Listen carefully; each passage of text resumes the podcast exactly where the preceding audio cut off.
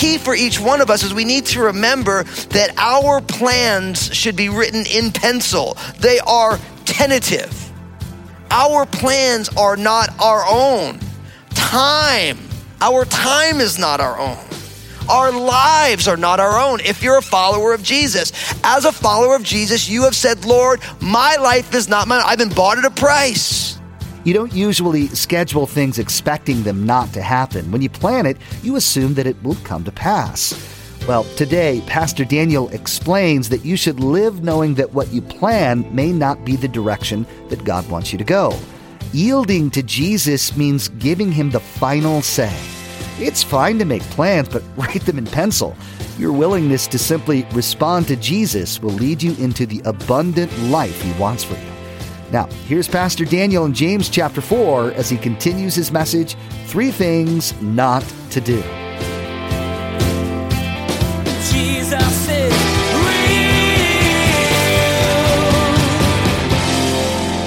If you're busy judging people, you have no room to love them. And if love is the highest ideal in the life of a believer, then you have to decide do I want to judge people or do I want to love people? You can't have both. Very powerful. And, you know, it's like Teresa of Calcutta. I heard this amazing story about her. Uh, someone uh, from the West went out to kind of go serve with, with her organization when she was still alive.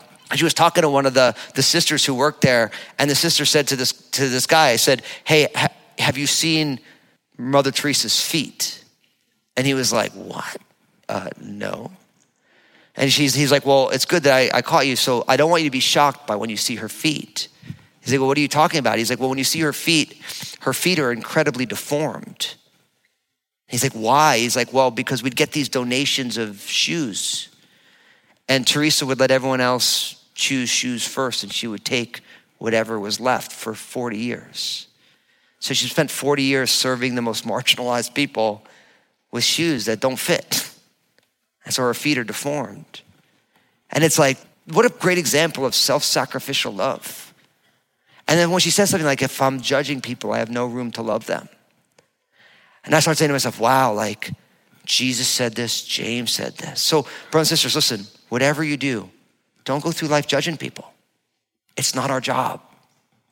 Don't go through life giving people concussions because they have specks in their eyes. Now, that doesn't mean that we're supposed to, just because we don't call people out on it doesn't mean we agree with them, doesn't mean that we, we believe that what they're doing is right or righteous or acceptable or glorifying to God. That's actually not the point here. James and Jesus doesn't even talk about that.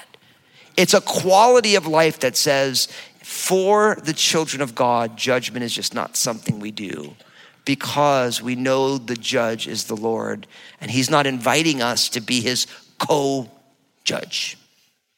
God's like, listen, man, I can get my work done if I have you as the prosecutor. It's like, it doesn't God doesn't need our help in this, so let's stop helping. And here's the deal. I'll be super. I realize that here in Crossroads, like, there's all sorts of people here. There's people who walk with Jesus for a long time. There's people you're here, you're just kind of checking Jesus out, and you're like, I'm not sure if I believe in Jesus. And if you're in that category, listen, I super love and we love that you're here and you're welcome to be here. We want you to be here. I believe we live in a world full of judgment, and I don't expect the world in which we live to not be judgmental because the focus of the world we live in is me and what I believe to be right. And I'm going to impose that on everybody, right? So the world should be judgmental because it's got the self at the center. But I'm talking to those of you who are, who are Christians. If you're a Christian, you've abandoned yourself as the center by letting Jesus be the center. And now Jesus is saying, don't judge people. And if you talk to most people who don't believe in Jesus, one of the reasons they don't believe in Jesus is because they were judged by a Christian along the way. They got hurt by a church. They got hurt by somebody who, in the name of Jesus, did exactly what Jesus and James is telling them not to do. So when I start looking at that and I read the scripture, I'm like, okay, whatever I do, I need to make sure I'm not judging people. And I'll be honest, in the last two years, given all that's going on in our culture masks, no masks, vaccines, no vaccines, this, that, and the other thing I've gotten more people speaking ill of me in the last two years than I had in all of my ministry before I got here for the last two years. And I'm here to tell you, I've done a lot of dumb stuff in ministry. But all of a sudden now, it's like everyone feels like it's their job to judge everybody else. And I'm just like, people, get a grip. Read the Bible. Our job is not to judge. And I don't even judge the people who bring these stuff against me, but I'm like, what's amazing is, is no one has ever come down and sat down and said, Daniel, I'm really struggling with this decision. They just judge and they talk about you. Or for me, I get it on social media, which I don't really mind because I'm on social media like the next person. But I'm like, this isn't the quality of the kingdom. And so, brothers and sisters, if you're here and you're a follower Jesus, God did all of his judging at the cross. And when Jesus returns, he doesn't need our help in judging. And our judgment is pushing people farther from the Lord than drawing him near. So you might say, well, Fusco, if I'm not supposed to judge people, what am I supposed to do? Ah, great question. You and I, our job is to be a living letter to the world of God's love and his grace. Our lives are supposed to be the kind of lives that when people look to a believer, they're like, I don't understand why they're like that. Hey, you have something I don't have. Why are you like that? Like someone said something mean, you didn't even you didn't even respond in anger. You just said, "Oh, I'm so sorry you feel that way."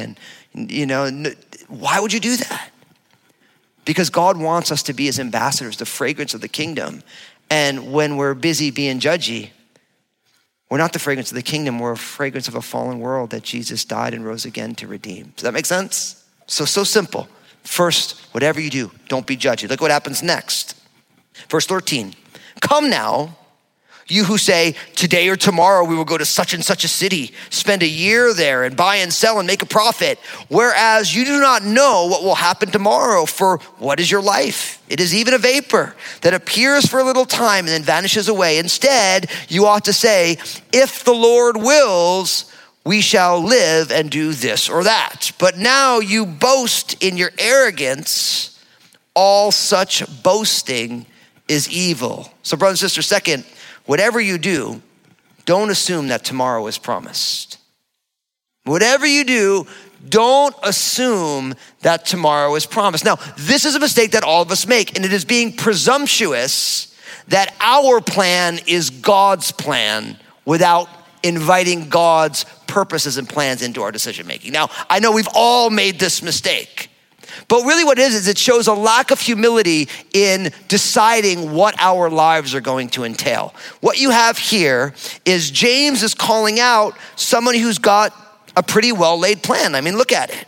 Today or tomorrow, so there's a timeline. We're, we're gonna do this eminently. Today or tomorrow, we're gonna go to such and such a city. So we have this destination chosen and we're going to spend a year there. So we have a, a time frame. We're going to go there for a year. When we go there, we're going to buy and sell. They've already decided these are the commodities that I'm going to be involved in and buying and selling and making my money and all this stuff. And we're going to make a profit.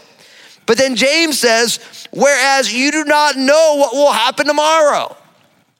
And then he says in verse 15, instead you ought to say, if the Lord wills, we shall live and do this or that.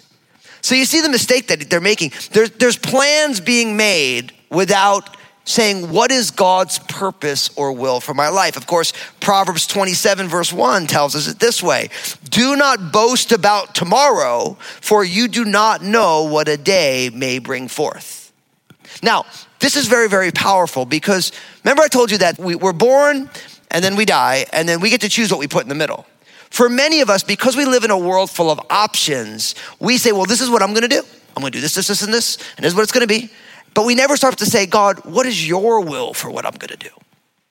And that simple step shows a priority on what we want as opposed to what God wants. And we end up running on out in our own devices with our own plans that God doesn't have. And that mistake causes us to lead lives of quiet desperation, as was written. We end up finding ourselves in the middle of stuff that we're never supposed to be involved in in the first place, but we have our own plan. So, the key for each one of us is we need to remember that our plans should be written in pencil. They are tentative. Our plans are not our own. Time, our time is not our own. Our lives are not our own. If you're a follower of Jesus, as a follower of Jesus, you have said, Lord, my life is not mine. I've been bought at a price. So, Lord, now what is your will for my life? And what I have learned in walking with Jesus for 20 years and being a pastor for a good portion of that is by and large, God's people don't really want God's will in their life, although we say we do. Because God's will in our life looks a lot like something we normally wouldn't do left up to our own devices. Very few people love to walk by faith. We love to walk by this is the next logical step in the journey. And God is inviting all of us into a different life, what the Bible calls the abundant life. But the abundant life is on the other side of not my will, but yours be done. I'll never forget because in my own story, I've experienced this so many times. Like before I went into the ministry, I was, I, I, was pursuing a career in music and I had great career prospects. Like, I mean, it was like, it was all kind of up and to the right. It was going great. Because when I got saved, that was the trajectory of my life. And I remember when I was, a, you know, a young believer and I remember a pastor first said to me, you're going to make a great pastor. And I was like, what kind of a knucklehead is this guy? I'm like, Psh, I am a pastor. I'm like, I think I even said to him, you couldn't catch me dead being a pastor. Because it's like, who want to be a pastor? I was going to be, I'm going to be playing Madison Square Garden, bro, with like speakers behind me, my hair just like, you know, playing the lowest note on the bass and just watching everyone's ears explode. I was like, I had a plan. Yeah, you, you, could, you can imagine this, right? Like it's like, like it's just, this is my plan. And I remember, I'll never forget it because I had never fasted before. I think I've told you guys this story. I've never fasted before because I'm Italian. So why would you want to skip a meal? You know what I mean? Like, so like, like skipping a meal is not a smart move. And only someone who believes in Jesus would choose to fast because God says, when you fast, you connect with me. And so, and I've learned the, the wisdom of fasting, but as an all Italian kid, it's like eating is life. And so, so I would never, so I started fasting and I, and I remember it was for the very first time the Lord was like, Daniel, music is a gift that I've given you, but it's not the calling that I have in your life. Ouch. Okay, well, what's the calling? I've called you to preach my word. Oh, I told that pastor, you couldn't catch me dead being a pastor. Now look at what's happening. But again, I had never asked God, what's your will? What do you want? And what I've learned in my life is that at every step of the way, unless we ask the Lord, is this your will, we make some big mistakes. I remember when uh, my bride Lynn and I fell in love. I'll never forget, I was talking to my pastor, John Henry, who I love so much, and, and you know, I was telling him what was going on, and he's like, okay. He said, You want my advice? I'm like, Always, Pastor John Henry. What do you got for me? He's like, Well, whatever you do, don't tell Hillary, which is his wife. Don't tell Hillary what I'm going to tell you right now. I'm like, Oh. He's like, She's going to say it's not romantic enough. I'm like, Okay. He's like, So you love her? Yes. She loves you? Yes. You guys love Jesus? Yes. You should ask God to shut it down. Excuse me? He's like, Yeah, you should ask God to shut it down. I'm like, Why? He's like, Because all things being equal, you love her, she loves you, you both love Jesus, you're gonna get married. All sides point to marriage.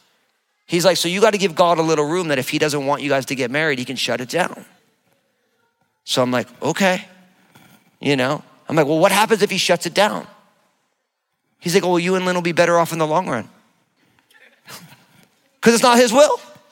And he's like, and I'm like, and if he doesn't shut it down, he's like, have a blast for the rest of your life. And I remember we prayed, and you know, we're, we're married now and wedded bliss for 17 years. You know, actually, I feel that way. She's stuck with me, but that's a different discussion. You know, but but what's beautiful is I've counseled many many couples. Like, you guys love each other? Yeah. You love Jesus? Yeah. You should pray that God will shut it down. They're all like, excuse me?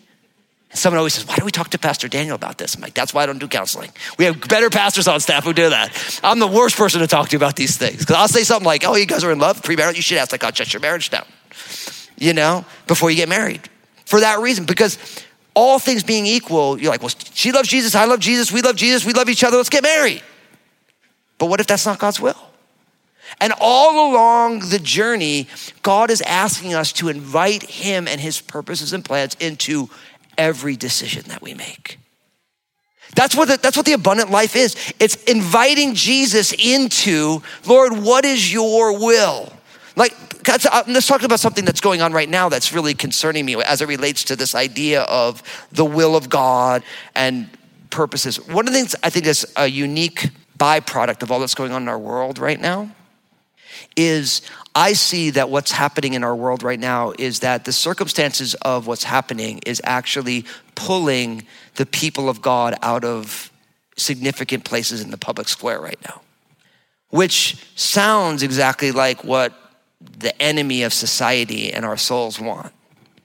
But what I also see right now is that a lot of people, they're making decisions to leave places like the Portland metro area to go to more comfortable places for them to live their values, quote unquote. Like where right now there's a mass exodus of people out of major metropolitan centers in liberal environments because I don't want to have to deal with this stuff. Which I'm like, have you asked Jesus what his will is? You know why I say that? Because Jesus' will is never for you and I to be comfortable. I hate to say, I know, I know comfort's an American value, and I like to be comfortable like the next person, but whenever in the Bible says this is God's will for you that you be comfortable. Now, I'm not saying I, I, I, like discomfort, but I'm here to tell you when all sorts of people move to different areas that are more comfortable for them, actually, discipleship doesn't happen when we're comfortable. Discipleship happens when we have to rely on Jesus to do what only He can do. Now, I'm not, I'm not saying that people who are moving out of Vancouver, Washington, or out of, I just don't know how often people are asking, God, what's your will? Because Jesus, if you look at Jesus, Jesus left comfort and came to earth to get crucified. The Apostle Paul left comfort to end up in jail numerous times and we have this idea that like when I'm like it'll be more comfortable if I go to a place that's sunny all the time and I don't have to deal with any of this stuff. No, maybe Jesus wants us to be here and deal with all this stuff because he loves the people here and he needs a redemptive witness. So here's I, I bring this up because listen, if God wants you to move out of this area, like I'll miss you, but like we have to ask God, what is your will? And if God's will always looks like our comfort, we're not worshiping Jesus, we're worshiping our comfort. And I think that God calls us specifically into uncomfortable situations on purpose. Because what Jesus really cares about is our Christ likeness. And I'm here to tell you, none, none of us grow the most when we're the most comfortable. Like, could you imagine if these guys who had this plan to go to the city and buy and sell, and he said, God, what's your will? And God's like, I actually, want you to stay right where you are. I don't want you to buy and sell that stuff at all. And I want you to invest your life doing this thing that's not gonna work. How many of us would be like, yeah, I'm not doing that? but if it's God's will, there's a purpose in it. And I think that we should be more focused on God, what's your will, than what makes my life easier. God, what do you want? Because if not, we make a huge mistake. Now, there's one more thing I want to share with these verses, and then I'll move on. And mostly just because it's been the part of these verses that we just read that have been really speaking the most to me lately. I've read the book of James literally thousands of times. I've taught it a lot of times, double digit number of times. But in the end of chapter verse 14, this phrase, for what is your life? It is even a vapor that appears for a little time and then vanishes away. That, those two sentences have really been doing work in my life. I think partially because I remember I told you like it, was my, it would have been my mom's birthday. So my mom got sick at 47, so I'm gonna be turned 46. So like you know i try and put myself back in my mom's time frame and it's like okay so this next year of my life will be was my mom's last year of feeling healthy before she got sick and then she passed away so i'm like okay and then i have my, my grandma who's 95 now right and i'm just aware of the fact that like life is short and fragile it's fog in the morning like I'm driving my kids to school and all the different stuff that we're doing. And you know that like the fog's here now, but it's gonna be gone in like an hour. And that's exactly what life is like. And the Bible talks about this like life is a vapor, like it happens very quickly. It appears for a little time and then it vanishes away. And all of our lives are that. Whether you get 49 years like my mom, whether you get almost 100 years like my grandma, it's still in the midst of eternity. It is a blip on the screen. Listen, talk about being humble. We need to be humble enough to realize that our lives are a vapor. And it's gonna happen quick. So the question for each one of us is simply, and this is the question that I feel like God's been asking me. It's like, what kind of a legacy do you want to leave in your time as a vapor? God, what in this short, it's gonna happen, it's gonna go on, everything's gonna move on after, like, when my time is done, everything's gonna go on again. Like you're here a little time, you vanish away, life goes on. What kind of a legacy do I wanna leave? Now, here's the beauty of that no matter what you've, the testimony of your life has been in the past, if you still have breath in your lungs on this side of eternity, you have time to build into whatever you want that legacy to be. So, in our time that is a vapor, I want to encourage you leave the fragrance of God's kingdom, leave the fragrance of Christ. Choose to make decisions going forward that when your vapor is done, people will look back and say, I'm so grateful so and so was involved in so and so. Because life's a vapor. And we make sure that we don't make the mistake of boasting or assuming that tomorrow is promised, making self centered decisions. We can counteract that by saying, My life is a vapor, God. What kind of a fragrance do you want this vapor to leave?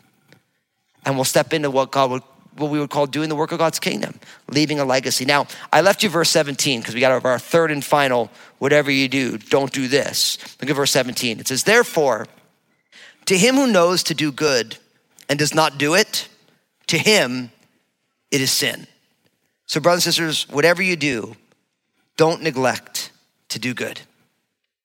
Whatever you do, don't neglect to do good. See, I love what James is saying here. He's saying, to him who knows to do good. So you know what you're supposed to do. And if you do not do it, the good that you know to do that you don't do, that's sin.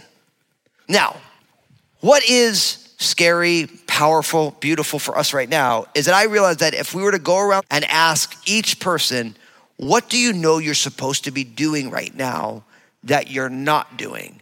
Everybody has a couple answers. That's one thing I know about people. If I'm like, what do you know you're supposed to be that you're not doing right now? Everyone's got something. And I'm here to simply tell you, you should start doing that thing. Because you know you're supposed to do it, but you're not doing it. And so when you know what you're supposed to do and you're not doing it, that's sin. And we don't want to sin. This is talking about having a humility in our own lives to live out the very things that God has already spoken to us. For many of us, we're looking for the next revelation when God's like, you actually haven't implemented the last revelation.